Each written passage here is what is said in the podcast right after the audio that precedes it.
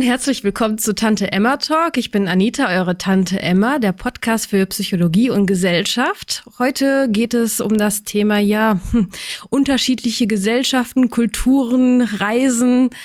Ähm, aber bevor wir richtig einsteigen, die Frage ganz zu Beginn immer, was kann ich dir anbieten? Kaffee, Tee, was trinkst du gerne? Wir machen uns immer gemütlich im Tante Emma Laden. Ähm, da ich gerade in Mexiko bin, ich trinke hier gerne äh, die Mezcal-Variante von Margarita, was Mezcalita heißt. Also, uh, was ist das denn? Mezcalita, auch wenn es hier gerade mittags ist. Also, kennst du Margarita, den Cocktail? Ja. Ja, ist ja einfach äh, Limettensaft, Tequila, Orangenlikör mhm. äh, genau, mit Eis geschakert. Ja. Und dasselbe einfach mit Mezcalita statt Tequila. Das heißt hier Mezcalita. Mm. Okay. Den nehme ich, dann komme ich immer, ist man nur so ein bisschen gut drauf. Ach, da fällt mir ein, ich habe dich gar nicht vorgestellt. Magst du dich einmal gerne vorstellen? Ich steige hier sofort ein. Hey, alles gut. Ja, ich äh, bin der Jörg Sprave und ich bin ein äh, vielreisender Nomade. Und äh, darum geht es auch heute. Ich bin seit fünf Jahren sehr viel in der Weltgeschichte unterwegs und genau, äh, interessiere mich sehr für fremde Kulturen, für Philosophie, für Soziologie und betrachte, habe Deutschland immer sehr kritisch betrachtet. Und ähm, ich, darüber würde ich gerne heute auch so ein bisschen reden, über meine Gründe, warum ich so viel rumreise, warum ich aus Deutschland weg wollte, äh, was den Deutschen fehlt, was vielleicht auch funktioniert in Deutschland und genau, und über mein, mein Leben im Ausland und wie ich mein Geld verdiene, etc. pp. Sehr spannend, sehr spannend. Also da kommen einfach so viele Sichtweisen rein und darüber freue ich mich. Wenn du deinen Charakter beschreiben müsstest mit einem Getränk, was wäre das für ein Getränk? Ähm, dann wäre es ein äh, Riesling. Ja, ein, ein sehr frischer Riesling. okay, für die Leute, die keinen Riesling kennen, was ist das? Riesling ist ein Weißwein. Es ist der deutsche Weißwein. Der deutsche Weißwein. Oh Gott, Schande über ja. mein Haupt. Ja, nee, alles gut. Äh, Riesling ist die deutsche Weißweintraube, die am meisten angebaut wird. Ich bin halt total der Wein-Nerd, auch schon seit ich 18 bin. Ach. Und diese Traube, die vermisse ich hier auch sehr in Mexiko. Die haben sie hier nicht. Äh, die gibt es kaum zu kaufen, irgendwo auch deutsche Weine. Aber die habe ich immer am liebsten getrunken. Mein Lieblingsgetränk, wenn ich so aus der Pistole geschossen sagen müsste, ist Wein generell. Mhm. Riesling war das, was ich am häufigsten, wenn es warm war oder im Sommer, ja, habe ich mir immer Riesling. Und was charakterisiert ein Riesling? Also ich ähm, kenne den ja. Frische, Lebendigkeit. Äh, genau, darum beschreibt es mich auch sehr gut. Äh, es gibt zumindest erstmal Energie, das Getränk. Lockert auch so ein bisschen die Zunge und die Stimmung. Genau, genau. Ansonsten würde ich sagen, non-alkohol, also nicht alkoholisch, würde ich sagen, äh, bin ich totaler Kokoswasser-Fan. Äh, und habe ich es auch in Deutschland schon literweise immer mal im Kühlschrank gehabt, weil ich habe das vor zehn Jahren das erste Mal getrunken. Immer wenn ich davon ein bisschen getrunken habe, dachte ich, boah, mein Körper hat einfach immer nur Ja gesagt. So, wow, was ist das denn? Was tust du dir deinem Körper da denn Gutes? Mhm. Darum habe ich, bin ich so ein ja, sehr, sehr großer Kokoswasser-Fan auch. Also Kokoswasser und Riesling. Ah, also sehr erfrischend. Sehr erfrischend. Ja, ja, ich bin, bin sehr erfrischend. Ja, und du äh, bringst auch immer wieder frische Impulse mit auf deinen Wegen, oder? Also je nachdem, in welchem Land du bist, hast du neue, frische Eindrücke, nehme ich mal an. Wie fing das denn an mit den viel Rumreisen und in welchen Ländern warst du schon überhaupt? Also das fing vor fünf Jahren so richtig an. Also ich war schon immer, um es mal äh, schnell ganz weit auszuholen, als kleiner Junge schon immer in äh, Reisekatalogen habe ich mich immer umgeguckt. Ich war, er hatte immer Fernweh. Äh, ich ähm, hatte, meine ersten Bücher waren Die Schatzinsel und Robinson Crusoe als Kind. Äh, es war immer nur Abenteuer, Abenteuer und immer Ferne. Äh, und genau, und so war immer schon dieser, äh, dieser Durst nach, nach fremden Kulturen in mir. Äh, und dann ähm, habe ich ewig und drei Tage studiert, aber äh, dann war ich auch mit meinem 30. Lebensjahr fertig mit den 22 Semester oder was das war. Da bin ich dann auch schon immer ein bisschen rumgereist, aber dann ging danach das Nomadenleben so richtig los. Das war vor fünf Jahren und mhm. die erste große Reise war halt tatsächlich hier vor fünf Jahren Mexiko und Kuba. Mhm. Genau, da habe ich dann Blut geleckt, da war es dann erst mal monatelang weg und dachte ich, oh, das ist ja ganz schön Deutschland ist ja gar nicht so, vermisse ich ja gar nicht so sehr. Mhm. Äh, genau, und dann ging es halt über viele Jahre nach Südostasien. Ähm, mehr als, also mehr dann immer hin und her, so Südamerika, Lateinamerika und Südostasien, wenn es Fernreisen war, bis Australien mal. Wie gesagt, da war Bali, äh, also Thailand, äh, Malaysia und alles dabei und Kolumbien, äh, Mexiko wow. mehrmals. Die USA waren öfter dabei, äh, ja. weil ich weil ich da gerne Roadtrips mache. Mhm. Ähm, genau, und ansonsten, wie gesagt, ganz viel Europa finde ich auch ganz toll. Ähm, das ist kulturell immer noch, würde ich sagen, das Schönste, äh, aber gerade halt aus gegebenem Anlass. Schwierig. Nicht genau. so schön, ja. Das ja. heißt, quasi hast du fast jeden Kontinent bereist, so wie ich das raushöre? Ja, genau, da war jeder Kontinent dabei. Ähm, ja. Genau, und ich habe, das Schlimme ist, je, je mehr man reist, äh, desto mehr weiß man, wie wenig man kennt. je mehr Sachen habe ich auf der, auf der Bucketlist, auf der To-Do-Liste immer noch. Mhm. Ich habe immer noch so viele Sachen und die Pandemie vereinfacht das natürlich gerade nicht, aber ich finde gerade interessanterweise meinen Weg da sehr geschmeidig durch, ohne großartig viele Tests oder sonst was zu machen oder mich da viel an diese Regeln zu halten. Und äh, das ist, ja, es ist eine Herausforderung, aber ich habe noch ganz viel vor mir auch. Also ich will noch, auch noch ganz viele Jahre die Welt er erkunden. Ja. Sehr schön. Und welche Eindrücke hast du? Also was meine Fragen so sind im Kopf, wenn ich so daran denke und höre, wie du rumreist, was für Ähnlichkeiten fallen dir auf, welche Unterschiede fallen dir auf, ne, was, was ist so kulturgegeben, was Ja, was für Eindrücke haben dich am meisten beeindruckt? Also es ploppen mir jetzt ganz viele Fragen drauf. Mhm. Es ist eine, ach so, Afrika haben wir eben vergessen. Da war ich ja dieses Jahr auch fünf Monate in Tansania. Tansania mhm. und Namibia war ich auch schon. Ähm, da zum Beispiel diese in Afrika, in, in Schwarzafrika, sage ich mal, also nicht in den arabischen, Nordam, äh, äh, nordafrikanischen Ländern, sondern in den, in den äh, schwarzafrikanischen, die unfassbare ähm, Gelassenheit äh, gepaart mit einer Lebensfreude beim Feiern. Zum Beispiel fällt mir da spontan ein. Also die haben sowas ganz äh, in den Tag hineinleben, die es nie irgendwo gesehen haben. Die den kümmerten, die kümmern sich nicht ums Morgen. So, ich habe das mhm. in fünf Monaten Tansa Tansania, Tansania auf Deutsch äh, herausgefunden, dass die wirklich nicht eine Woche weit denken wollen, auch irgendwie. Oder das ist kulturell so drin, dass die wirklich sehr in den Tag hineinleben, sehr spontan sind. Äh, Termine mit denen zu machen, ist sehr schwer. Da gibt es auch Parallelen zu den Lateinamerikanern. Ach das ja? ist ähnlich, ja, ja, vor allem mit den Mädels, wenn du ein Date hast hier und so. Übermorgen. Ja, oh, oh habe ich vergessen. Oh, ich war, okay. Ja, also da gibt es Parallelen zu Lateinamerika und Afrika. Aha. Aber in Afrika auch. Also das war ähm, sehr, sehr entspannend und ähm, und auf eine Art und Weise sehr warmherzig. Die behandeln, was sehr, sehr äh, schön ist, äh, vor allem in Afrika. Die sehen sich alle als Brüder und Schwestern. Mhm. Also die sehen sich als große Familie, die nennen sich auch so. Äh, dass die, die bezeichnen sich. Ich, Kaka heißt äh, jetzt auf, auf, ähm, ähm, auf Tansanisch wollte ich sagen, was heißt, was ist Suaheli, oder? Sprache, Suaheli, genau, danke schön. Bitte. Vergesse ich schon, so, ich reise zu viel, da vergesse ich die Sprachen, wie ich sage. ähm, aber Englisch, genau. da kommst du sehr weit, oder? Mit Englisch komme ich sehr weit, aber da stoße ich hier auch in Lateinamerika oft an meine Grenzen. Man denkt hier ach. vor allem in Mexiko, ach, die haben ja die USA im Norden drüber, die sprechen ja alle Englisch. Ne, Pustekuchen, also 80 Prozent mal gar nicht. Äh, Bin ich aber überrascht gerade.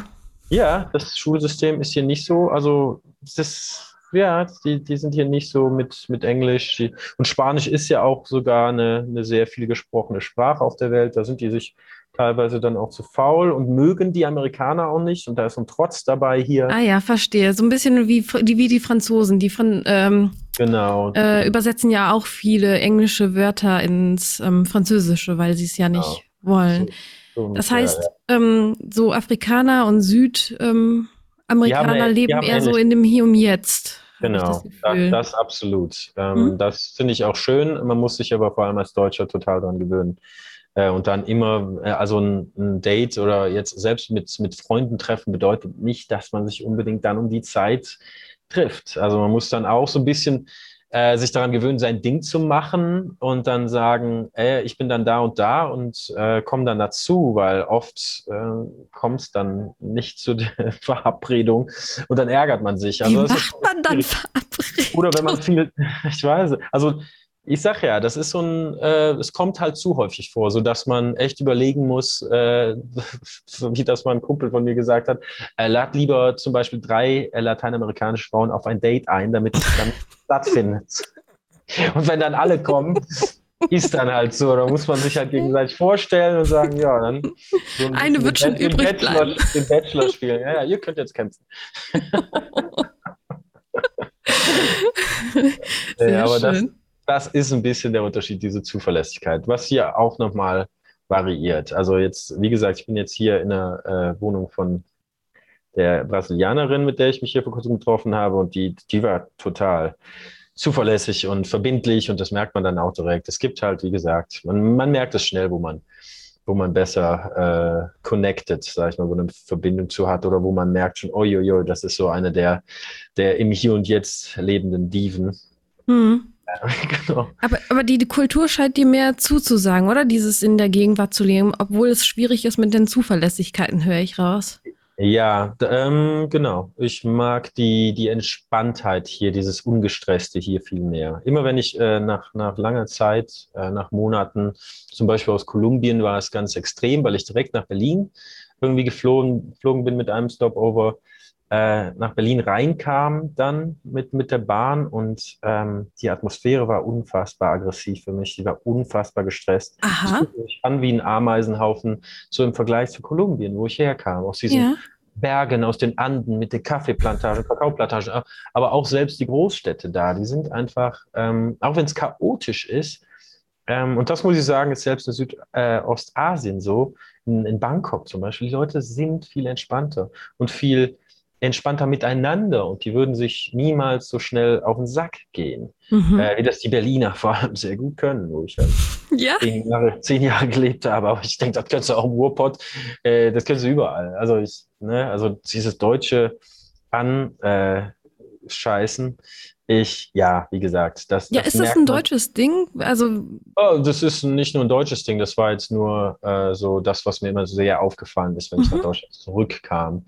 Äh, mhm. Äh, das kann europäisch, kann Fra Frankreich genauso sein. Aber es ist, denke ich, vielleicht auch eine Nord-Süd-Frage, beziehungsweise so ein, äh, ja, ich glaube, je, je wärmer es wird, desto entspannter sind die Leute, so aus gefühlt auch, wo ich war. Wobei, da würde ich jetzt auch nicht pauschalisieren, weil es auch sehr entspannte Gegenden, wo ich in Schottland war. Die Schotten waren sehr entspannt da im Norden. Äh, mhm. Äh, ich kann mir vorstellen, ganz im Norden in Kanada und Island, das sind auch sehr entspannte Leute. Ähm, mhm. Ähm, kommt, glaube ich, aus, aus diesen industrialisierten Ländern, wo du, wo du sehr eingespannt wirst zum Arbeiten, also wo die Leute quasi verheizt werden äh, für die Karriere, wo du, wo du dieses ähm, mehr diese aggressive Grundstimmung, diese gereizte Gereiztheit, diese hohe Gereiztheit gibt es halt nicht. Ähm, weil ich glaube, die Leute le leben hier simpler und, und aufs, aufs Wesentliche reduziert und genießen ja. das viel mehr. Und das kann ich wirklich auch fast für, für jetzt wieder alle Länder, also alle äh, Kontinente Sü oder Südostasien, wo es halt wärmer ist, Afrika sowieso, Südamerika. Genau, kann ich sagen, die sind ja entspannter und im Umgang de definitiv respektvoller und ähm, ja, auch empathischer. Irgendwie. Obwohl in ähm, Asien gibt es ja auch einige Länder, die auch ein bisschen unentspannter ist, so wie ich es gehört habe. Ich meine, ich war noch nicht viel unterwegs, aber wie ich gehört habe, ähm, zum Beispiel hier Südkorea mit den, ähm, wenn du den und den Abschluss nicht hast, dann bist du nichts wert quasi. Oder in ja, ähm, Japan. Mhm. Das sind jetzt wieder, bist du da, also da war ich auch noch nicht, ähm, würde ich auch gern mal hin. Aber das sind jetzt auch, wie gesagt, wieder äh, so Industrieländer, würde ich mhm. sagen nordische. Das ist jetzt nicht mehr, dass die jetzt äh, so im entspannten Tropenbereich liegen, wo ich mich meistens aufhalte. Mhm. Ähm, und genau, da ist dann wieder, ja, dieses, dieses Hochfunktionier, also diese, das funktionelle äh, Alltagsleben, ähm, wo ich denke, dass das schon Einfluss darauf hat, äh, diese Karriere, Karrierekultur. Ähm, wo sich die Leute, und das hast du in Süd, äh, also in Südkorea und Japan definitiv, dieses, dieses Leben für die Arbeit. Ne? ja, muss ja wohl sehr extrem sein teilweise. Ähm, ja. Genau. Ja, ja, noch extremer als in Deutschland. Also in Japan, zumindest Südkorea, glaube ich, ähnlich auch. Äh, und darum würde ich das gerne mal sehen, aber ich könnt, wüsste schon, dass ich da jetzt nicht leben muss. Ich habe aber trotzdem gehört, die sind sehr viel ähm, höflicher miteinander. Das ist eine sehr mhm. höfliche Kultur. Aber da, wie gesagt, da war ich noch nicht. Äh, da kann ich jetzt nicht viel zu sagen, aber da würde ich auch gerne mal hin wegen dem Essen allein schon. Und so. Ich auch.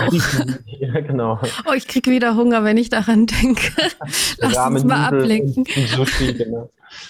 Das heißt, äh, irgendwie hast du das Gefühl, es hängt auch vom Klima viel ab. Also jetzt Umweltklima, Temperaturklima, Feuchtigkeitsklima, wie auch die Leute sich verhalten und teilweise auch, ob die jetzt ein industrielles Land sind oder wie würdest du die anderen Länder bezeichnen? Nicht industriell, sondern ja, es sind ja schon Entwicklungsländer. Also jetzt in Mexiko würde ich so als äh, Schwellen, also es ist jetzt nicht weder Industrienation noch Entwicklungsland. Das liegt für mich irgendwo dazwischen. Brasilien genauso.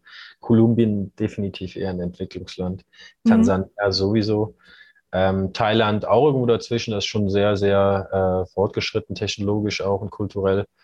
Aber ja, also es ist einfach meine Erfahrung, dass ich äh, bemerke, dass es in diesen sehr, sehr tropischen, warmen Ländern einen, einen sehr viel äh, entspannteren Alltag gibt. Das ist, mhm. äh, wobei ich sagen muss, ich hänge ja auch nicht drin im System. Ne? Ich bin jetzt einer, der schwebt da immer über den Dingen als, als äh, Freelancer in meinem Bereich und ich, ich bin da jetzt, ich kann das immer so mit, mit gewissen Distanz beobachten, wenn die Leute da Aber das ist total Arbeit toll. Haben. Ja. finde ich, dass du das aus Distanz beobachten kannst, weil wir stecken in diesen ganzen Systemen drin. Das heißt, ich äh, oder wir erkennen das vielleicht schlechter als du, der von oben drauf gucken kann. Weißt du, was ich meine? Wenn du drin steckst, dann bist du blind manchmal für die eigenen Sachen, dass man den Wald vor lauter Bäumen nicht sieht. Deswegen finde ich gerade deine Sichtweise darauf total spannend, muss ja. ich sagen. Ja, das habe ich bewusst so gewählt, ja. Ich finde es auch spannend, warum du immer also warum du den Eindruck hast, dass in Europa oder vor allen Dingen in Deutschland das so aggressiv ist. Was meinst du, woher das kommt? Also dieses aggressive, dieses gereizte, wie du sagst, das finde ich sehr spannend. Also einmal hast du gesagt, das Klima, aber irgendwie wollen wir immer alle verstehen, woher das kommt oder wo. Ja. ja. Das ist eine gute Frage. Also ich finde ja sogar die Unterschiede in Europa da äh, spürbar, dass, dass ja? äh, die, Italien ja, die Italiener und die Spanier und Griechen und, und Portugiesen von mir aus, die sind alle nicht so, äh, aus meiner Erfahrung, ähm, ja, nicht so schnell gereizt und, und gestresst wie, wie die Deutschen. Und ich weiß nicht, warum die Deutschen im Umgang so mürrisch oder ja, so vorwurfsvoll und ähm, miteinander sind. Also so ähm, berechtigt, eine, bevormundend, kann man auch sagen. Äh, das würden sich andere Kulturen nicht anmaßen. Äh, mhm. das, finde ich respektvoll. Äh, das finde ich schön in anderen Kulturen. Ich habe und ich weiß nicht, woher diese Bevormundungsberechtigung ähm, kommt, die die Deutschen meinen, über andere walten zu lassen. Also jetzt vor allem in der Pandemie mhm. ist, ist es deutlich spürbar, dass, dass der Umgang in Deutschland halt viel, viel ähm, bevormundender, aggressiver ist und, und sich jetzt alle aufspielen, als wären sie die Gesundheitsexperten, weil sie, weil sie da irgendwas gelesen haben, ähm, mhm. über andere urteilen zu müssen, weil sie eine gewisse Entscheidung treffen. Ähm, das ist hier ganz anders. wie, wie ist es bei euch? Ja, hier gibt es, äh, die Leute tragen hier äh, die Maske und das war es. Also die, die tragen hier die Maske, um auf sich aufzupassen. Die, die Impfkampagne ist auch im vollen Gange. Äh, das, das kann man nicht anders sagen. Und eine, aber, einige Arbeitgeber machen da auch Druck mhm. und sagen, hier, äh, du musst geimpft sein, wenn du hier arbeiten willst. Ähm, aber hier gibt es weder ähm, G-Regeln äh, mhm. und hier gibt es keine Spaltung, null Aggressivität, Respekt vor jeder Entscheidung. Mhm. Ähm, also das ist halt eine ganz andere Kiste hier für mich, äh, wenn ich das mit Deutschland. Ich bin jetzt seit Januar tatsächlich in Deutschland gewesen, darum kann ich mir gar kein Bild mehr machen, wie sich das da zuspitzt. Ich höre es ja nur von Familie und Freunden. Ja. Und, ähm, das ist schon ein Riesen, also Riesenunterschied, denke ich. Ich habe einen Freund, der mich äh, im Sommer noch, Spätsommer, äh, jetzt sich angeschlossen hat, der jetzt auch aus Deutschland hm. ähm, ausgewandert ist und äh, der sagte, das ist nicht zu vergleichen. Also es ist für ihn ein Albtraum in Deutschland und ein Traum hier in Mexiko. Also wie entspannt er hier leben kann. Aber ich habe auch schon seit Jahren beobachtet, dass Gemeinschaftsleben, je nachdem, wo du in Deutschland lebst, weniger geworden ist. Also so empfinde ich das. Also ich habe das große Glück in meiner Nachbarschaft wird noch Gemeinschaft gelebt oder mhm. wahrscheinlich auch auf Dörfern oder kleinere Städte. Aber je größer die Stadt oder auch im äh, Ruhrgebiet teilweise habe ich das Gefühl, wird auch weniger Gemeinschaft gelebt. Vielleicht ist es auch ein Aspekt. Ne? Also meine Theorie, ich bin ja noch nicht so viel rumgereist, dass in diesen Ländern, die du beschreibst, auch die Gemeinschaft irgendwie stärker ist, dass man mehr sich unterstützt, mehr miteinander macht und füreinander und nicht gegeneinander. Ist das so? Genau, das würde ich auf jeden Fall unterschreiben ähm, wie ich von, schon von Afrika gesagt habe, das ist eine riesen Community. Die bezeichnen sich alle als Brüder und Schwestern. Und wenn einer ein Problem hat, haben alle ein Problem. Und die helfen sich da. Und jeder teilt da das Geld. Wenn einer viel Geld hat, dann wird es geteilt.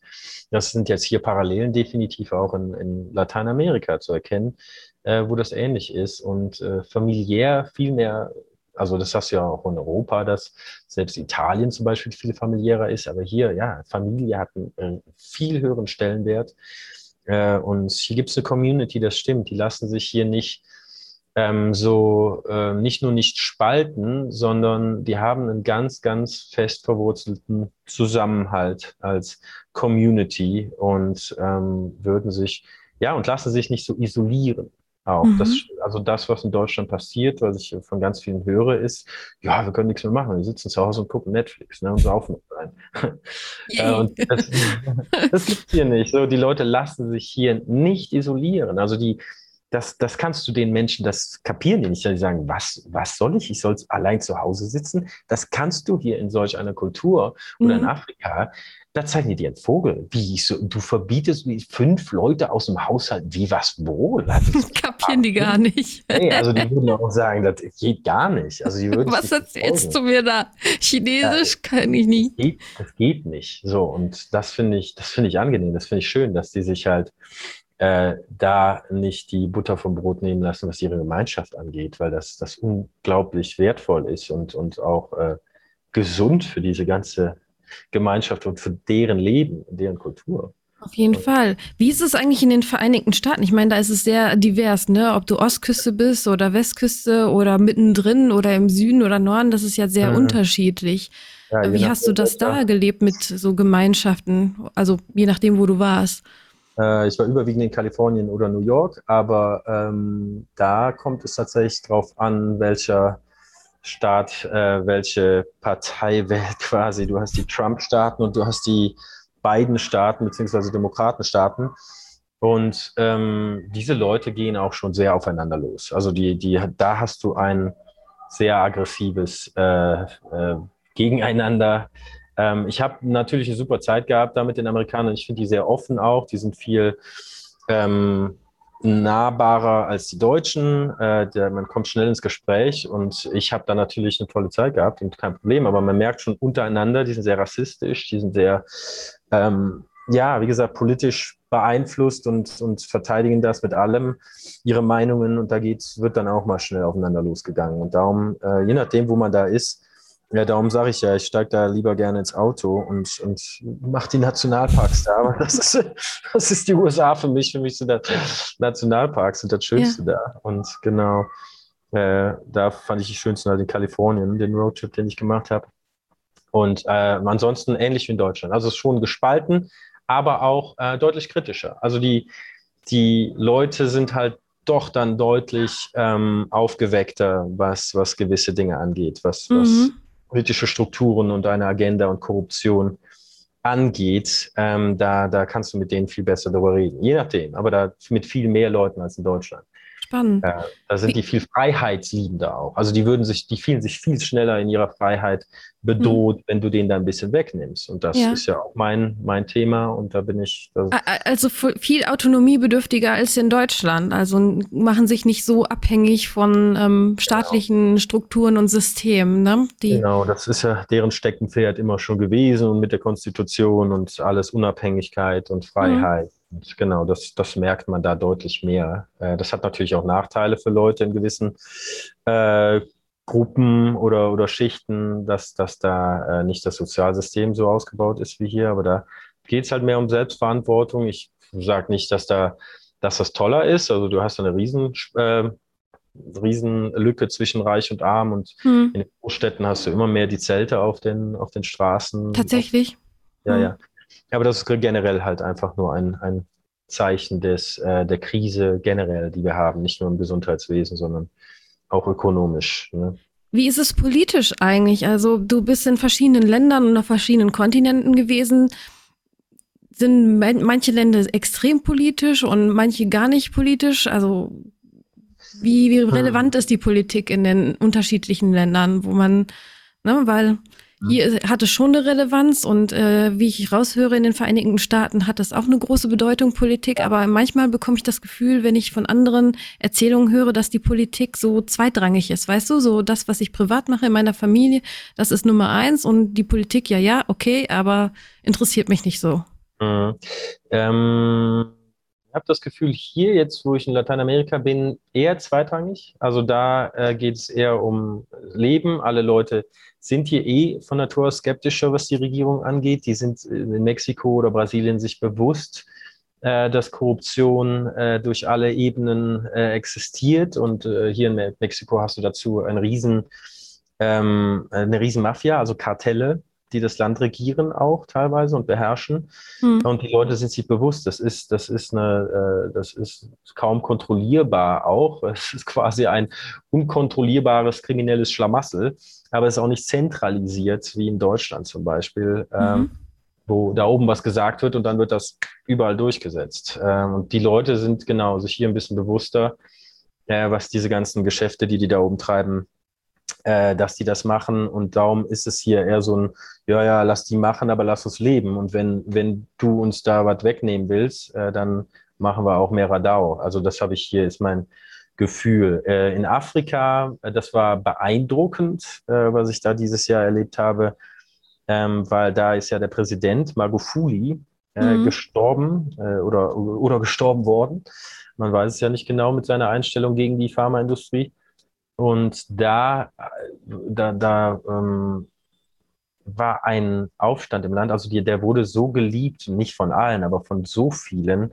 Äh, da habe ich Bilder im Fernsehen gesehen und da war eine, wie gesagt, da war eine Trauer im ganzen Land, die, der wurde mhm. vergöttert da. Äh, und das hätte ich, habe ich so noch nie gesehen, dass man einen Politiker so, also so dabei ist, wenn, wenn sowas passiert, dass die alle nicht wahrhaben wollen, als der gerade gestorben ist. Ich hatte da mit äh, vielen da war ich gerade auf Sansibar und die, ähm, nein, das stimmt nicht, nein, das kann nicht sein. Ich sage, ich habe es gerade gelesen, der ist gestorben. Und, nein, nein, nein, nein, nein, das kann nicht sein. Und äh, also die, die das wow. war ganz, ganz schlimm für die Menschen. Und dann äh, waren da Szenen am Flughafen, wo sein Sarg dann äh, wegtransportiert worden ist, das sah aus wie Millionen von Menschen, die da den Flug und die haben die äh, Absperrung durchbrochen und sind da, wollten einfach sich verabschieden wow. von ihrem Präsidenten. Äh, so viel zu Politik in, in Tansa Tansania, äh, wo ich dachte, wow, der, das war ein, also aus meiner Sicht, das, das war für die ein Held und der hat jetzt in dem Sinne natürlich da ein Jahr lang keine Maßnahmen gehabt. Mhm. Und wurde dafür halt auch äh, kritisiert von einigen, aber von den meisten halt gelobt oder geliebt von den eigenen äh, äh, Menschen, weil äh, gezeigt wurde, dass da keine, keine Maßnahmen vonnöten waren. Da war nichts los im Krankenhaus. Ich habe mit etlichen Leuten, die da im Krankenhaus arbeiten, geredet. Das war mhm. da nicht existent, äh, um es jetzt wieder aufs Pandemie-Thema zu beziehen. Äh, mhm. Und das war interessant. Und dann hat er halt immer mehr äh, Druck bekommen von außen, mhm. von von äh, gewissen Leuten und Eliten und auf einmal war halt, hat er einen Herzanfall gehabt. Und dann, die Leute waren sich alle einig, ähm, der wurde umgebracht. Da konntest du fast mit jedem reden. Äh, die mhm. haben gesagt, haben den auf Seite geschafft. Vergiftet, wie auch immer, Herzanfall hatte er. Und die waren da sehr politisch äh, oder beziehungsweise haben ihn angehimmelt. In ah, Asien. Okay. Ja, jetzt noch als letztes Beispiel Thailand. Thailand hat, ist ein Königshaus äh, an der ja. Macht und die hassen den. Und, oh. Aber auch richtig, ähm, weil äh, die aus tiefstem auch, Herzen hassen wir ihn. Ja. ja. also die meisten, die ich gesprochen habe. Und mhm. äh, ist, der ist so korrupt auch, das ist bekannt. Der, der scheißt selber äh, derer Meinung nach auf Thailand. Der ist meistens am äh, in München am in seiner Wohnung an dem, wie heißt der See nochmal, der Starnberger See. Da hat er seine Echt? Ja, in Deutschland. Ja, da spricht er die meiste Zeit. Also der hat gar nicht viel mit Thailand zu tun, aber alle Leute sollen ihn da respektieren. Er macht da trotzdem sein Ding, hat da quasi seine Militär, äh, höchsten Offiziere, die da eigentlich die Exekutive, also die da ausführend äh, was machen. Und ähm, ja, du darfst nicht mal mit den Füßen äh, dich ähm, gegen ein Bild von ihm richten. Also du darfst die Füße nicht hochlegen, wenn in die Richtung ein Bild von, vom König hängt. Ansonsten kommst Aha. du nicht. Es ist abgefahren und, und die hassen den alle, weil das so ein, ja, für die so ein, so ein korruptes Arschloch ist, was sich halt nicht ums eigene Land kümmert und darauf halt, ja, der, der überhaupt kein Patriot oder irgendwie sich für, für die eigene Bevölkerung interessiert. Äh, das war interessant und auch so ein bisschen verdross, Poli Politiker oder ja, äh, verdrossen, was die Herrschaft angeht. Also sehr anti äh, und die würden sich ja was anderes wünschen auch. Aber ich würde auch sagen, eher antipolitisch oder anti-regierungsmäßig ja. eingestellt da. Ach krass. Und wie ist es mit den äh, Religionen? Also Religion wird wahrscheinlich unterschiedlich gelebt. Hier habe ich das Gefühl, es wird immer mh, hm, nach außen hin Religion gelebt, aber nach innen hin leben schon einige Religionen, aber weniger. Also weniger leben hier die Spiritualität, habe ich das Gefühl. Also viele Leute machen sich gerade auf den Weg. Also ich erlebe eine große Bewegung, die sich auf den Weg macht, Spiritualität zu leben, aber nicht Religion in dem Sinne, wie die Kirche das sieht. Aber ich kann mir das auch vorstellen, dass es sehr extrem unterschiedlich ist, je nachdem, wo du bist. Ja, also generell ist das, wird das mit dem Spirituellen größer. Also jede, die jüngere Generation merkt man, die kriegt eher, äh, wird wacher, was den spirituellen Zugang zu sich selbst angeht, habe ich das Gefühl, auch beim vielen Reisen. Mhm. In meinen 20 Jahren, wo ich mich mit dem Thema Spiritualität auch schon beschäftige oder äh, da einiges erfahren habe, merke ich, es ist ein Riesenerwachen im Gange, auch wegen der Situation, die wir haben, hm. äh, wahrscheinlich. Ähm, aber ja, Mexiko, äh, Lateinamerika generell ist ein sehr äh, schon konservatives, äh, konservative Kontinent, Halbkontinent, wenn man so sagen will. Ähm, Mexiko sehr katholisch. Ähm, mhm. Hier leben die äh, Kinder noch sehr lange bei der Familie, auch sehr wohl erzogen. Man geht Sonntag in die Kirche. Ganz ähm, brav. Genau, es ist alles ganz, ganz brav. Viele Kreuze hängen überall rum. Äh, der, der liebe Jesus. Und äh, das ist ähnlich in Kolumbien. Das glaube ich, habe ich von Brasilien gehört, auf eine andere Art und Weise. Wobei da wird auch äh, auf der anderen Seite so viel, äh, sage ich mal, gelebt und, und gesündigt, ähm, dass man das schon gar kaum als konservativ bezeichnen kann. Es ist, und Mexiko auch. Ich meine, die, die feiern hier viel, die haben viel Spaß, aber die sind schon viel religiöser als die Deutschen. Also die gehen mhm. schon in die Kirche und nehmen das schon noch auch ernster. Ähm, aber es, wie gesagt, es wird überall weniger. In, in Asien ist es sehr äh, spannend, weil es eine ganz andere Glaubensrichtung ist, mal den Buddhismus äh, oder auf Bali, wo ich war, den, mehr den Hinduismus und äh, da haben sie ganz viele Religionen. Ähm, diese, diese Insel der Götter äh, zu erleben, wo die sehr spirituell und religiös sind mhm. und überall vor ihren äh, Eingängen immer so einen kleinen Altar haben und Räucherkerzen anmachen. Mhm. Äh, ist total schön. Also es hat was sehr, sehr äh, entspannt, Entspannendes da auch. Wollte ich gerade sagen, die Atmosphäre muss auch ganz anders sein in so, solchen eher spirituellen Ländern, ne? Ja, total. Und da habe ich, da sehe ich Asien auf jeden Fall viel spiritueller als jetzt Lateinamerika oder oder Afrika, genau. Da habe ich eher das Gefühl gehabt, da sind die Asiaten ähm, sehr viel ähm, bewusster äh, mit, mit, also mit Spiritualität oder können da besser reflektieren, ähm, was das angeht. Die Buddhisten, klar, du hast da teilweise Tempel, da kannst du äh, auch so Kerzchen oder sonst was kaufen, äh, Blumen, äh, dann, dann gibst du den, den Tempeln halt immer Geld und dann kannst du da irgendwas schmücken gehen. Ähm, aber es ist trotzdem was sehr, sehr Schönes und diese Tempel mit der Architektur, die haben was sehr viel positiveres, äh, strahlenderes, ähm, lebensbejahenderes, als das jetzt eine dunkle Kirche, eine katholische gotischer Bau hat. Naja, äh, obwohl die katholischen sind sehr gut geschmückt, du. Ähm, die evangelischen die äh, schreiben, äh, schreiben sich auf die Fahne nicht so viel. Also wenn du das mal vergleichst, evangelisch und katholisch. Katholisch, da ist ja. viel Gold, blink, blink und evangelisch ist höchstens mal vielleicht ein Holzkreuz. Und ja, ja, das ist sehr schlicht. Sehr, sehr ne? wenig, sehr schlicht gehalten, genau. Ich muss sagen, die schönste, ich weiß gar nicht, ob es eine katholische Kirche ist in Barcelona, aber das ist die Sagrada Familia von Gaudi. Ja, ja, ähm, ist die schon fertig? Ja, also von außen sind, glaube ich, noch ein paar Kräne dran, aber äh, ich war ja schon vor über zehn Jahren, ist es ja drinnen schon fertig. Und als ich da reingegangen bin ähm, und hochgeschaut habe, da dachte ich, das ist das beeindruckendste Gebäude, was ich je von innen gesehen habe. Also das ist eine Kirche, du kommst rein und guckst hoch und denkst dir, so soll, das ist der Himmel. Also das ist so hell mit Sandstein, so riesig und organisch diese Architektur und so buntes Licht kommt da überall rein. Du denkst, wow. Äh, nur mal kurz ein, ja, ein, ein kleinen Ausflug in die Architektur von Gaudi, aber das ist das mit das beeindruckendste Gebäude. Das muss sich jeder angucken gehen. Ich habe es nur von außen gesehen, gar nicht von innen leider. Ich hatte nicht so falls viel Zeit. falls du noch mal da bist, unbedingt mal reingehen. Ich hoffe es, dass ich irgendwann ja. mal hinkommen kann. Ja, da hast du einen offenen, sehr weit offenen Mund, wenn du da reingehst. Das ist traumhaft. Ja, eben, man weiß nicht, wie es weitergeht gerade, aber ich hoffe. Nee, ich, war, ich, war nur im, ich war nur im Vatikan und dachte nur, so viel Gold, Gold, Gold, Gold, Prunk, Gold. Und ich dachte, boah, Wahnsinn, da steckt schon sehr viel Geld drin. Ja, mhm. das war so mein erster Gedanke und nicht, boah, hier kommt man meiner Religion und mein, mein, meinem Gott näher oder so. Das ist ja sondern, protzen. Ja, du, hast so ein, ja, du denkst dir so, warum protzen die? Was hat Religion mit diesem Prunk und Protz zu tun? Warum, also das hat für mich nichts mit Spiritualität oder einem ja, einem Glauben an, äh, an was Gutes zu tun. Das habe ich auch nie an der katholischen Kirche verstanden. Für, die, für mich ist die katholische Kirche sowieso der Teufel. für mich ist das das Gegenteil von das, mm. was es mm. ausstrahlt. Aber gut. Äh, Sind die viel katholisch da in äh, Lateinamerika noch oder haben die auch noch andere Richtungen, so die von alten? Äh, die haben ein bisschen orthodox, ja, orthodoxen Glauben, die, die sind, äh, die indigenen Völker haben ihren eigenen Glauben, da äh, die Maya, die Azteken hier, äh, die sind natürlich nicht katholisch. Äh, da jetzt eine Religion zu nennen, wäre jetzt schwierig für mich, aber äh, genau, die sind eher spiritueller. Äh, diese, diese indigenen Völker, die haben eher diesen äh, Zugang. Oh, geht hier, also ist okay. Alexa los.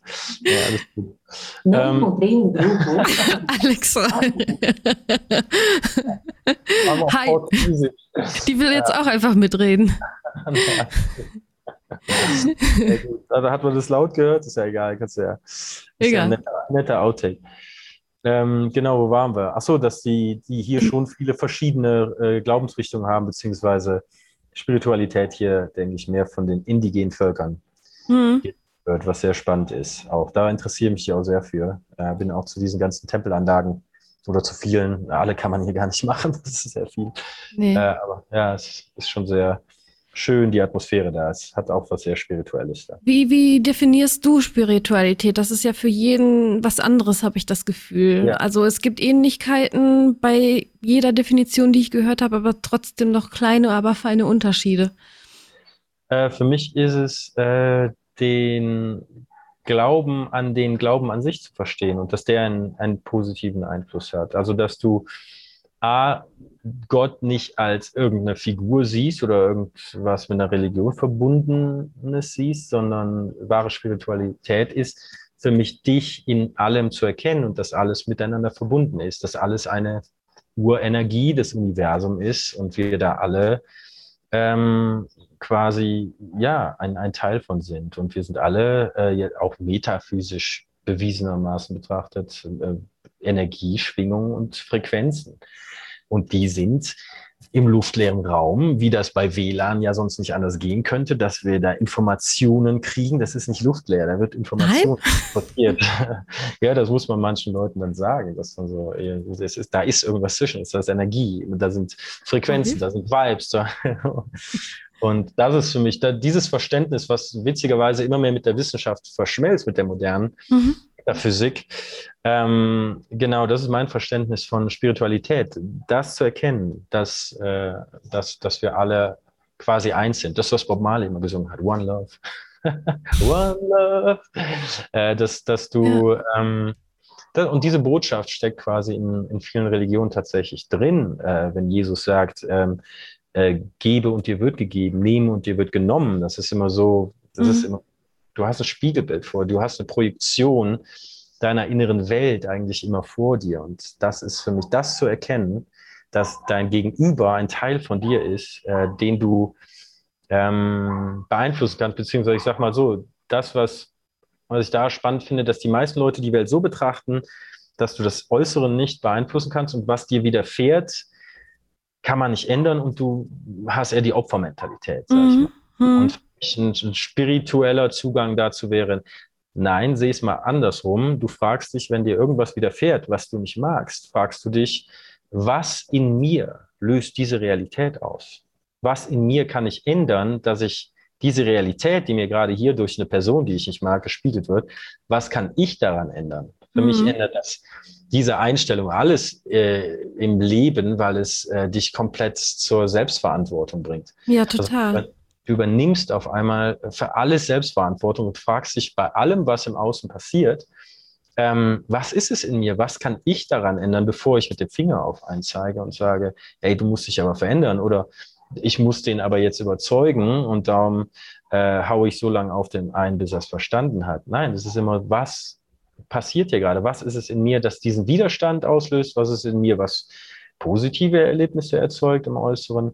Mhm. Was ist? Und, und für mich kommt es, äh, geht es, kann man es runterbrechen, ähm, dass, dass man viel weiterkommt mit der, mit der Ansicht, ähm, dass es nicht intellektuell äh, oder analysiert werden kann, äh, sondern wirklich mit Energie, Frequenz und Schwingung, mhm. äh, wenn man es runterbricht auf die Materie, die wir nun mal alle sind, äh, da viel besser beeinflussen kann. Ja, auf jeden äh, Fall. Das das, was Tesla vor 100 Jahren schon sagte. Wenn du die Geheimnisse des Universums verstehen willst, sehe alles nur noch in Energie, Frequenz und Schwingung. Und ich finde das Spannend. genial. Ja. Ich finde das genial, weil er hat, wie gesagt, äh, da etwas erkannt, was die wenigsten bis heute verstehen. Und das ändert so viel an der Betrachtung der Welt, weil du, du, nur um ein Beispiel noch zu ja. nennen, wie ich einen äh, damals, wo ich noch äh, im Restaurant in der Küche gearbeitet habe als Zuschef, ich hatte einen, mit dem ich zusammengearbeitet habe, kon der konnte mich nicht leiden. So, da war irgendwas in ihm, der hat mir das Leben zur Hölle gemacht. Das ist ewig her. Ja. Äh, für, ja, weiß nicht, zehn Jahre her. Ähm, und dann irgendwann äh, kam ich auf den Trichter, habe mich auch schon mit, den, mit dieser Sachen beschäftigt. Und dann habe ich meine ganze Energie, mein ganzes Wesen, also ich war auch nicht mehr so auf Krawall gebürstet, weil ich hatte auch so eine Abwehrhaltung. Ich habe ja auch mhm. was denn, du Penner? Ähm, sondern wurde total neugierig, offen, äh, habe ihn äh, ja gelobt für Sachen, hab, wurde einfach neugierig, habe ihn, hab ihn viel reden lassen, mhm. äh, was denn so in seinem Leben abgeht und, und äh, auf einmal, paar Tage später schon oder eine Woche später, äh, bringt er mir schon einen Film mit, den ich unbedingt sehen muss. Ach, Wahnsinn, das heißt, du hast ihm die offene Haltung gehabt und dann kam er auch auf dich zu irgendwann. Ja, und das war ja, ich habe einfach meine, meine ganze Haltung, meine Energie gegenüber äh, geändert und meine ja. und war eine viel, viel ähm, naja, eine ganz, ganz äh, positive äh, Einstellung und Schwingung, kann man Vibes, wie auch immer man das nennen will. Mhm. Und das konnte er, das konnte, da konnte er irgendwann nicht mehr gegen ankommen. Er konnte es mir nur spiegeln. Das, ne, er konnte nicht ja. mehr böse auf mich sein. Ach, so, und dann ist ja, macht ja auch keinen Sinn. Man will ja nicht, ja, da wollte ich ja, musste ich halt noch ein paar Monate, dachte ich, damals arbeiten. Äh, darum dachte ich, ja, du kannst jetzt entweder die paar Monate noch mit dem immer im Clinch hängen äh, und das Leben zur Hölle machen äh, oder du überlegst jetzt mal, wie du das änderst. Und das ist, das ist diese Einstellung, die ich meine. Also mhm. wir sind jetzt bei Spiritualität und das ist ein sehr praktischer Zugang. Ja, mich. aber das hilft ja auch, äh, mit den anderen auch umzugehen und ein mehr Miteinander und Gemeinsamkeit zu schaffen. Und das, was du beschreibst, äh, durchaus richtig. Das findest du in allen möglichen Religionen zum Teil auch drin. Und das, was du auch gesagt hast, habe ich auch viel jetzt im Buddhismus auch wieder erkannt, teilweise man sagt doch immer, Buddhismus ist keine Religion. Irgendwie Religion heißt ja irgendwie zurückführen und ähm, das ja. soll angeblich der Buddhismus nicht sein. Das ist jetzt gefährliches Halbwissen, was ich habe, aber das habe ich mal so gehört. Aber genau, das, was du meinst, ist, ähm, ja, wenn man etwas tut und so, so, so Schwingungen ausgibt, dann kriegt man auch das zurück, was man ausstrahlt. Ne? So ja. habe ich so das ja. Gefühl, so Richtung Synchronizität. Genau, das ist ja ein Riesentrend darum. Es gibt dieses Law of Attraction und den ganzen Kram, was es sehr einfach runterbricht. Aber es ist aus meiner Erfahrung, äh, wenn man sich damit beschäftigt und das dann quasi auch praktiziert, äh, anfängt zu meditieren, positive Mantras oder Mantren, ich weiß gar nicht, was Plural davon ist, äh, damit so einigen Sachen anfängt, es ist interessant, wie, wie sehr das dann doch positiv das Leben beeinflusst. Und ich habe unglaublich viele Synchronitäten äh, in meinem Reiseleben vor allem erlebt, wo ich, wo ich ja. immer einfach, ja, ich bin ja einfach losgereist und wusste teilweise nicht, wie ich den Flug zurück bezahlen kann, weil das Ach. noch so instabil war, mein Einkommen noch vor fünf Jahren. Aber ich dachte ja. einfach, das Leben ist kurz, was soll's denn? Äh, einfach los. Aber ich habe hab mich immer auch mit diesen Abenteurern beschäftigt oder auch sehr, sehr aus dem jetzigen Leben, die, die das schon gemacht haben, mit denen ich zu tun hatte in der Community. Und die sagten einfach, los. Äh, meine Mutter dann auch, ähm, die, die mich da beeinflusst hat, sehr viel, die, die leider 2012 äh, gestorben ist an Krebs, aber mit der hatte ich mhm. gerade deswegen sehr tiefe Gespräche über das Leben äh, und, und worauf es ankommt. Und da, ähm, genau, äh, kam ich auch auf den Punkt, ey, die, die hat auch einiges bereut und, und sie waren auch echt zu jung, um zu gehen. Und äh, da wurde mir, ja, wurde mir klar, das ist etwas, was nicht zählen darf, Geld. Das, wo alle drauf gucken und sich deswegen einschränken, das ist für mich witzigerweise nie mehr ein Thema gewesen, als ich losgelassen habe und einfach gemacht habe. Weil mhm. es kam immer irgendwo her, kam es aus heiterem Himmel, konnte ich immer weitermachen mit meinem Traumleben. Das konnte ich. konnte immer sagen, boah, jetzt will ich aber nach äh, Thailand, jetzt will ich nach Bali. Kann ich mir das leisten? Nö, ich mache es trotzdem. Ja, gut. Mache ich, kommt auf einmal ein Anruf, ja, Jörg, wir brauchen da eine neue Webseite. Ja, okay, mache ich euch. Okay, dann kann ich den nächsten Flug bezahlen. Also Wahnsinn, so, ja. Ja, das ist Wahnsinn. Ich habe losgelassen und dann hat mir das Universum, äh, es, hat, es hat immer das ermöglicht. Also es war Aber, immer, ich habe so ein tiefes Urvertrauen jetzt dadurch, ja. die letzten fünf Jahre, in diese Sache, also in diese Spiritualität, von der ich gerade rede. In so ein Urvertrauen, dass irgendwas ist, wenn man ohne Widerstand und ohne seinen Kopf zu sehr, sein Ego, äh, sein Saboteur, sag ich mal, seinen Inneren sich da rausreden äh, zu lassen und einfach nur positiv in diese Richtung äh, geht, dann werden sich immer Türen öffnen. Wie banal und kitschig das vielleicht klingen mag. ja, nee, ich gebe dir das recht. ist meine Erfahrung. Ja. Ich gebe dir recht, aber warum meinst du, haben viele Menschen Angst, das zu tun? Also ich glaube, viel mehr Menschen könnten, wie du sagst, ähm, loslassen und ja, offen sein für Neues, aber warum haben viele Menschen Angst? Warum klammern sie sich so wie verbissen, wie versessen äh, an einigen Punkten? Das ist unsere Gesellschaft, so sind wir erzogen worden. Und entweder man hat von früh auf, ich war als Kind, also oder es ging früh bei mir los, dass ich da ein größeres Bewusstsein für hatte, ein Glück. Aber das ist unsere Gesellschaft. Wir werden dazu erzogen von unseren Eltern, die es nicht besser wissen und von diesem System halt auch erzogen worden sind, vom Schulsystem bis diesem ganzen politischen System. Alles, was auf uns einprägt, ist einfach nur gehorche, sei ein gutes Mitglied der Gesellschaft. Du bist nicht wichtiger als die Gesellschaft, also ordne dich unter und tu was für die Gesellschaft, auch wenn du nicht glücklich bist, das ist ihr egal. Ähm, wir sind einfach in dem Glauben erzogen, dass, dass wir ähm, ja nicht, nicht viel erreichen können und, und äh, sehr viel, wir kriegen sehr viel Selbstzweifel und Verbote mit auf den Weg gegeben.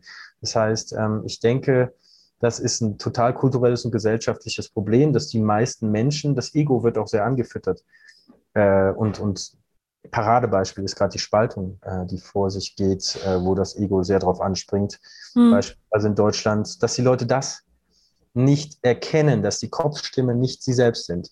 Und der innere Saboteur bei den meisten Menschen, weil das, das, der negative Einfluss von durch Medien, Gesellschaft, Politik, Eltern, Verwandten, mhm dieselbe Leier ist, dieselbe Neinsager sind, dieselben, äh, die sind träge und haben Angst. Ich meine, das sind Eigenschaften, die werden dann genährt äh, und, und irgendwann glaubt man halt dran. Und so geht es den meisten Menschen. Und die lassen sich dann halt von der Kopfstimme, von dem inneren Saboteur immer so sehr äh, den Wind aus den Segeln nehmen, ähm, dass die auch nicht mehr den Mut haben, irgendwie ihre Komfortzone oder ihre, ja, die Dinge zu machen, die sie, die, na, nach denen sie sich sehen oder äh, ihre Träume einfach aufgeben, weil sie denken, ja, nee, ach komm, ja, der hat ja recht. Äh, das ist auch nicht, ja, das ist einfach nicht möglich und äh, das, das wird ein Traum bleiben. Das kenne ich halt von vielen, die, die da äh, sofort mit, mit Einwänden kommen, anstatt zu gucken, nee, wie ist das möglich? Ich habe das mhm. und das vor wie ist das möglich und was sind die Steps dahin, das sind die Schritte, die ich gehen muss, sondern nee, es sind erstmal, kommt das Ego rein und sagt, nee, äh, das, aber, das nicht verdient. Ja? ja, oder aber, aber, aber, man sabotiert ja. sich ja viel selber, ne? Man schafft sich selber ja. viele ähm, Hindernisse. Das habe ich zum Beispiel auch auf meinem Kanal heute thematisiert. Wie schaffe ich meine Ziele? Und da gibt's ja, mhm. ne, wenn du das nur vage hast und nicht konkret wirst, dann erreichst du deine Ziele auch nicht. Und wenn du nicht die Schritte, wie du sagst, ungefähr in die Richtung hast, dann gehst du diese Schritte auch nicht, weil du dann ja. zu sehr Angst hast, wenn es zu vage ist oder ja. äh, dich manche Dinge zu sehr behindern. Äh, ja, du hast glaube, es mit ja. den äh, Systemen erwähnt, da wollte ich noch was fragen. Ist es nur so ein europäisches Ding, dass wir in diesen Systemen groß geworden sind? Wir müssen immer nur gehorchen, wir müssen reinpassen oder hast du das auch überall auf der Welt erlebt, dass man in so ein System reingepresst wird? Das ist überall. Also ich meine, der, der, das, das kapitalistische System überwiegend oder, oder dieses, äh, genau, dieses, diese Struktur, äh, des 9-to-5-Arbeitens äh, etc. pp. Das, das gibt es in jedem Land, wo ich war. Ähm, und äh, ja, das ist interessant, dass in der Hinsicht, immer wenn ich irgendwo ankomme und sage, was ich mache, äh, dann ist das fast überall das Gleiche. Wow, das ist ja ein Traumleben. Du, du musst nicht irgendwo arbeiten, du kannst arbeiten von wo du willst. Äh, boah, das können hier kaum Leute oder das ist ja, das ist überall gleich. Also äh, da ist hängen überall in allen Ländern ungefähr 80 bis 90 Prozent ähm, genau in einem in einem äh, ortsabhängigen Job und ähm, mehr oder weniger dann aber auch in Jobs, die, die sie nicht mögen. Hm. Und äh, das ist eine Sache, ja, da muss man sich dann ganz klar hinterfragen, warum ist das so? Ich meine, ich sehe immer die, ich versuche immer die Metaperspektive einzunehmen und, und zu fragen, ich habe ganz früh gewusst. Ich habe einfach nur mein Gefühl äh, gehört, das gesagt habe, boah, nee, ich, ich kann nicht in ein Bürogebäude gehen. Ich war ein Werkstudent im Online-Marketing dann mal für zwei Tage die Woche. Ich bin gestorben in diesen zwei Tagen. Das war, mhm. ich, ich habe mich so ausgelaugt gefühlt. Mhm. Nach zehn Stunden muss ich dahin pro Tag. Zehn äh, Stunden, wow. Zehn Stunden. Ich musste 20 Stunden halt voll machen die Woche. Dann habe ich gesagt, ja, dann gehe ich halt äh, zweimal zehn Stunden. Mhm. Äh, und also es war, ähm, es war die Hölle. Ich hatte das Gefühl, ich kann da nicht atmen, ich ersticke, ich laug mich aus. Ähm, und ich wusste direkt, das war noch während des Studiums, ich werde niemals einen 9-to-5-Job haben. Ich wusste, ich, ich habe aber gedacht, nee, das, das, das, das ist das Leben zu kurz für. Und da kam es auch so. Ne? Ich habe dann Leute kennengelernt und die haben mir dann Jobs gegeben, als ich fertig war und konnte dann direkt als Selbstständiger anfangen. Es sollte dann alles so sein, weil ich das auch immer irgendwie in mir hatte und das gesehen habe, dass das für mich nicht in Frage kommt. Ich habe also ganz umgekehrt gemacht. Ich sagte, das, was die meisten Leute leben, mhm. das, ist, das ist ein absolutes No-Go. Das existiert nicht für mich. So, und mhm. wenn man sich das sagt, das existiert nicht auf meinem Radar, dann siehst du auf einmal nur das, das gibt es nur für dich. Und dann musst du halt da funktionieren. Und was gibt's da jetzt? Okay, da gibt's Communities, den schließt du dich an, die unterstützen sich, die schieben sich Jobs zu. Ich wusste überhaupt nicht, wie ich eine Webseite baue. Ich habe einfach gesagt, ja klar, kann ich. Ich Habe ein YouTube-Video an, YouTube angeguckt, drei Stunden Ding und ja, zack, jetzt kann ich's. Alles also, klar, geht. Fake it till you make it, so in dem Bereich gemacht. Und was rätst du den Leuten, die dann auch davon träumen, aber irgendwie den ersten Schritt noch nicht wagen? Ähm, das war ja sehr praktisch, das, was ich gerade gesagt habe. Also ähm, einfach zu verstehen, dass es schon Millionen, aber Millionen Menschen gibt, die das machen. Ähm, was machen die Menschen? Was ist es, was du gerne machen würdest? Gibt es das äh, im ortsunabhängigen Bereich? Äh, wenn da eine Community vorhanden ist, guck mal, was die so machen, guck mal, ob es da Monatsbeiträge gibt, whatever, schließ dich da an. Mhm. Ähm, such dir, wie gesagt, eine Nische aus, die dir gefällt, äh, in der du arbeiten willst. Das kann ja alles sein. Selbst wenn du jetzt einfach nur satt hast aus Deutschland, also aus Deutschland weg willst, ist, man kann einfach losweisen ohne irgendwas und fängt im Hostel an zu arbeiten, irgendwo hm. in einer paradiesischen Insel. Also muss nicht immer on Online-Bereich sein. Nee, nicht. Also das, was die meisten ja dann, oh, ich will aber nicht am Computer arbeiten. Ja, musst du ja auch nicht. Es gibt, es gibt, ähm, wie gesagt, Hostel, äh, live, wo man sich so anstellt, da gibt es auch Plattformen für, äh, wo man leicht reinkommen kann äh, und dann, wie gesagt, am Strand äh, unter Palmen arbeiten kann, äh, wenn man da lieber Gastro, äh, so eine Art Gastro macht. Oder es gibt eine Plattform, die heißt WOF, also W-W-O-O-F, glaube ich. Mhm. Das ist eine Farming-Plattform für Sustainable Farming, also für nachhaltiges Farm Farming. Und da kriegt man ähm, alles beigebracht, was, was da auf der Farm passiert, was auch immer die anbieten. Mal wird Gemüse angebaut, mal wird Käse hergestellt, mhm. etc. pp. Und dann kann man da äh, sich anmelden, man quatscht dann vorher mit denen, ob da was frei ist, mhm. äh, kann dann da umsonst essen und schlafen und ähm, lernt dann da, wie man genau zum Beispiel seinen Gemüsegarten pflegt. Das ist alles sind Möglichkeiten, sowas haben halt die meisten Leute nicht auf dem Schirm.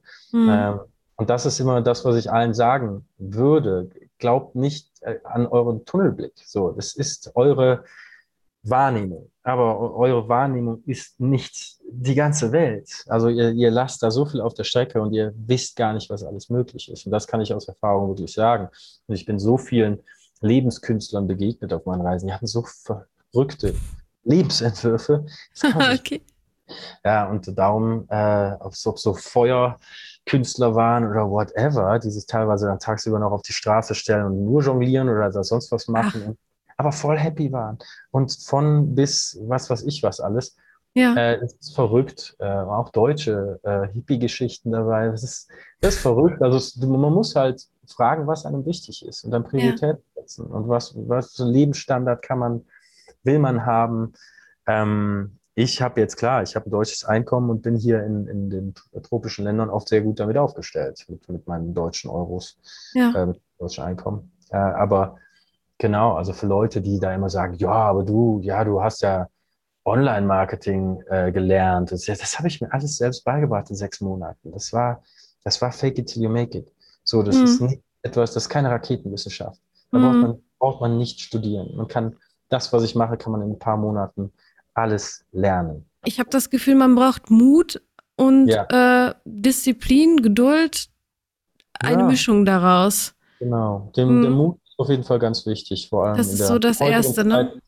Ja, generell. Ich würde mir wünschen, äh, dass generell die Leute gerade mutiger wären, äh, sich, wenn sie sich unwohl fühlen, äh, was gerade auch in der Gesellschaft vorgeht, dass sie den Mut hätten, ihre Gefühle zum Ausdruck zu bringen und nicht hm. sich da einschüchtern lassen durch Propaganda oder was auch immer, wie man das nennen soll, und, und die äh, beeinflussten äh, Mitmenschen, die, die einen da. Man, man, sollte immer zu seiner Wahrheit stehen und den Mut haben, das auszudrücken.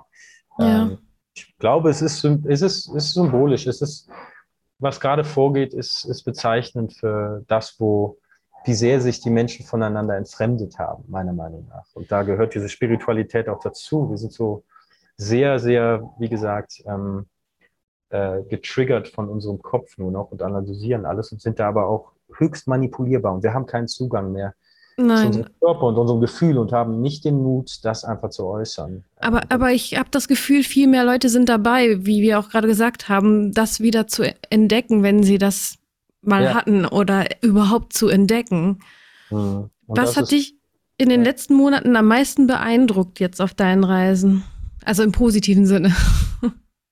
Hm, gute Frage. Ähm, was mich beeindruckt hat, war, wie gesagt, in Afrika, also mal ganz, was vom Sightseeing angeht, ist, das war lange auch ganz oben auf meiner Liste, war einfach eine Safari zu machen in dem Serengeti Nationalpark. Das war einfach, war Traum, vier, vier Tage traumhaft mit Leuten, die ich sehr mochte, die ich da kennengelernt habe, sind wir dahin und diese ganzen wilden Tiere der, äh, da zu sehen, in diesem mhm. riesigen Park. Es war auch unwirklich irgendwie. Es war sehr beeindruckend, was, äh, was einfach nur Reisen angeht und Sightseeing angeht.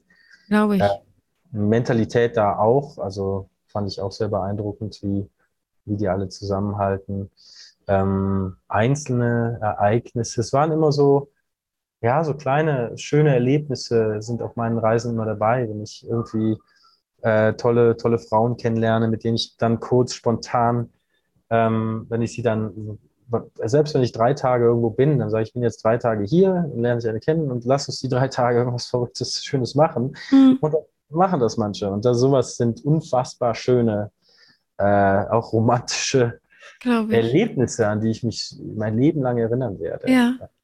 So Sachen, ja. Äh, es ist jetzt kein Riesen, das Ereignis. Ja, ja, also viele kleine. Ereignisse, ja. die du mitnimmst. Das ist doch schön. Ja, sich immer wieder auf diesen Reisen ergeben. Ja. Was würdest du zum Schluss gerne den Zuhörern mitgeben auf dem Weg? Ähm, das, was wir gerade vorhin noch gesagt haben, seid, seid mutiger, ähm, euch selbst zuzulassen. Ähm, seid mutiger, eure, eurer inneren Stimme wirklich zu folgen und, und da den, äh, auch ein bisschen die Scheuklappen, die man, an, äh, die, die man anziehen muss, äh, für die Verwandtschaft selbst, für, für alle Neinsager, äh, und auch wenn man eine ganz andere Einstellung, vor allem gerade was die Pandemie halt angeht, äh, hat, egal was es ist, hört auf euer Gefühl und habt den Mut, das zu äußern. Und was ich auch gesagt habe, es ist nicht nur euer Tunnelblick, der, der die Realität darstellt. Es ist mhm. so viel mehr. Also es ist, es äh, sind so viel mehr Frequenzen, wenn wir darauf wieder zu sprechen kommen, die es gibt, die man einnehmen kann. Nur weil du gerade auf dieses Radio eingetunt hast, auf diese Arbeit, wenn man das als Frequenz und diese Frequenz und diese Frequenz, die du da äh, einfach als Kollegen hast oder whatever. Es gibt so viel mehr zu erleben. Es gibt so viel mehr Positives da draußen und Leute, die ähm, ja, die einfach auf deiner Seite sind, die dich komplett verstehen. Das ist halt ja. mein Erlebnis. Man, ja, man, man begegnet Menschen und denkt, oh, ich kenne dich schon seit Jahren. Da ist das erlebe ich auch im Moment immer wieder. Das ist faszinierend, ja, das ist wenn man das zulässt. Zeit. Ja, das ja. ist das Schöne an der Zeit, weil das passiert gerade. Ja. Auch, dass sich Menschen, die nie, äh, sich sonst nie begegnet wären, vielleicht äh, durch ja. diese Krise zusammenwachsen. Und die, die Sachen, die halt nicht sein sollten, von vornherein jetzt auch wegdividiert werden, also so wegrationalisiert werden. Von wegen, ja, dann war das auch nie was. Da war auch nie, nie ja. das Tiefes ja. vorhanden anscheinend. Und dass man jetzt diese Verbindungen findet. Und da kann ich nur jedem sagen, äh, geh, such danach. Es gibt, und das machen ja schon viele, wie gesagt, in Grüppchen, die sich hier überall ergeben, ähm, und dann lass los. Lass dieses alte, das, das Schiff geht gerade unter. Das mhm. ist Garten verlassen, das sind ein Schiff und das ist dieses marode, korrupte System, in dem wir leben, was uns jetzt einfach ja, Stück für Stück alle Freiheiten wegnehmen will. Ja. Das muss klar sein. Es geht nicht hier nur um Virus. Ne?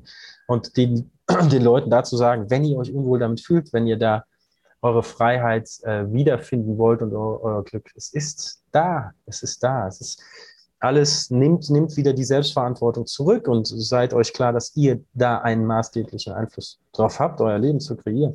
Ja. Ganz einfach.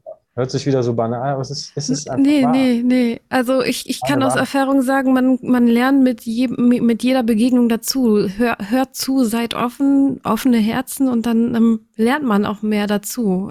Ja, das kann ja, ich nur dazu sagen. Ja, absolut. Wieder mehr fühlen, ist eine, eine Sache, die ich da auch jedem sage, selbst auch Männern, hört wieder, geht in euren Körper, geht da oben raus, wir sind genug da oben. Ja. Versucht euch durch die Welt wieder zu fühlen und da zu sagen, ja, das ist gut für mich, das ist schlecht für mich, das ist gut für mich. Das ist, der, der das hier ist ein viel besserer Lehrer, als der da jemand sein kann. So. Dank, danke dir. Und wenn ihr noch mehr Austausch wollt, könnt ihr gerne auf meinen Telegram-Kanal kommen. Da werde ich regelmäßige Livestreams auch machen, wo wir bestimmte Themen besprechen und ähm, ja über Psychologie und Gesellschaft noch mehr reden. Ich freue mich über konstruktive Kritik und konstruktiven Austausch natürlich.